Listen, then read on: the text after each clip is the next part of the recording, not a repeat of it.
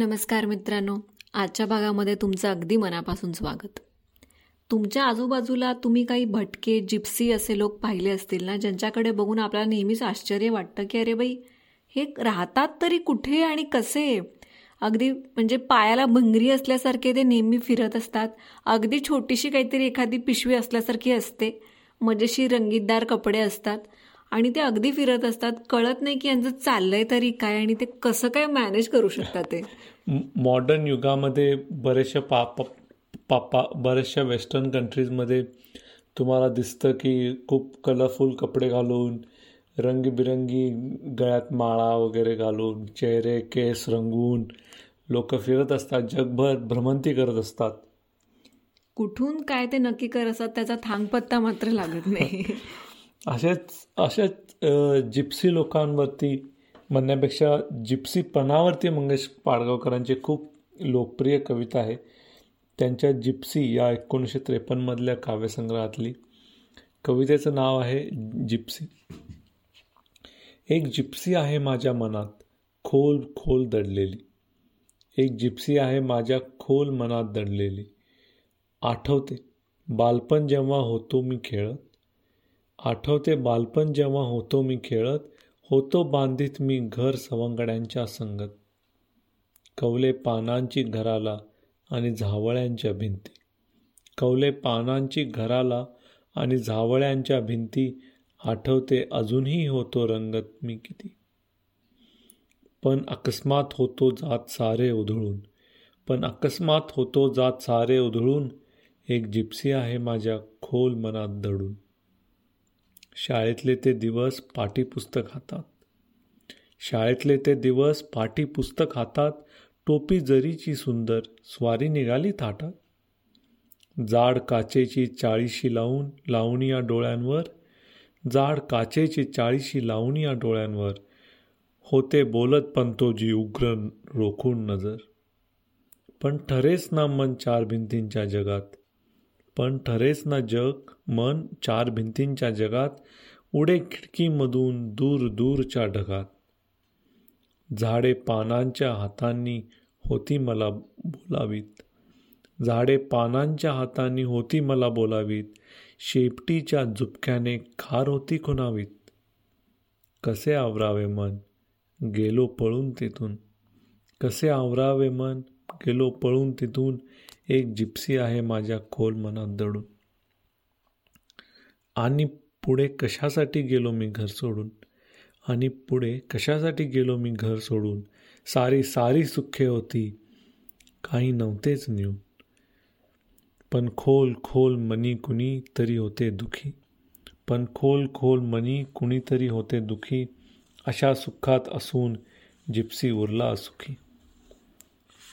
दिसू लागले डोंगर जरा मिटता लोचन, दिसू लागले डोंगर जरा मिटता लोचन. तिथे कुणीतरी मला नेऊ लागले ओढून. मिटलेल्या डोळ्यांपुढे खळखळणाऱ्या लाटा, मिटलेल्या डोळ्यांपुढे खळखळ खळखळणाऱ्या लाटा. सळसळणारी पाने दूर पळणाऱ्या वाटा, वाटांसवे त्या पळालो सारे काही झुगारून, वाटांसवे त्या पळालो सारे काही जुगारून. एक जिप्सी आहे माझ्या खोल मनात दडून. कधी कधी पहाटते उरी आगळी प्रतिती, कधी कधी पहाटते उरी आगळी प्रतिती. जाळी मधून धुक्याच्या तेज झिरपते चिंती, जाचू लागते जिप्सीला ज्ञात विश्वाची चौकट, जाचू लागते जिप जिप्सीला ज्ञात विश्वाची चौकट. आणि जाणवते काही गूढ अंधुक पुसट. खेळ मांड मांडिलेला सारा पुन्हा उधळाया सजे, खेळ मांडिलेला सारा पुन्हा उधळाया सजे. आपणच निर्मिलेले आपणच मोडू धजे, गूढ अज्ञात धुक्यात आणि जातसे बुडून, गूढ अज्ञात धुक्यात आणि जातसे बुडून. एक जिप्सी आहे माझ्या खोल मनात दडून. घर असूनही आता घर उरलेले नाही, घर असूनही आता घर उरलेले नाही. चार भिंतींची जिप्सीला ओढ राहिलेली नाही. कुणी सांगावे असेल पूर्वजन्मीचा शाप, कुणी सांगावे असेल पूर्वजन्मीचा हा शाप, घडी सुस्थिरपणाची विस्कटे आपो. कुणीतरी साध घाली दूर अनंतामधून, कुणीतरी साध घाली दूर अनंतामधून, एक जिप्सी आहे माझ्या खोल मनात धडून, एक जिप्सी आहे माझ्या खोल मनात धडून. बापरे, केवढी गोड कविता होती ती. आपलं मन हे कसं कसं जिप्सीप्रमाणे फिरत असतं, मोकाट फिरावं असं वाटतं त्याला.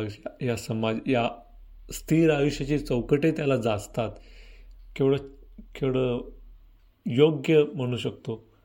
मला वाटतं सगळ्यांच्याच मनात जिप्सी दडलेलाच असतो, फक्त आपण तो धरून ठेवण्याचा प्रयत्न करतो. पण काही काही लोकांना तो धरून अजिबातच ठेवता येत नाही आणि त्या जिप्सी मनासोबत तेही जिप्सी बनून आयुष्य जगतात.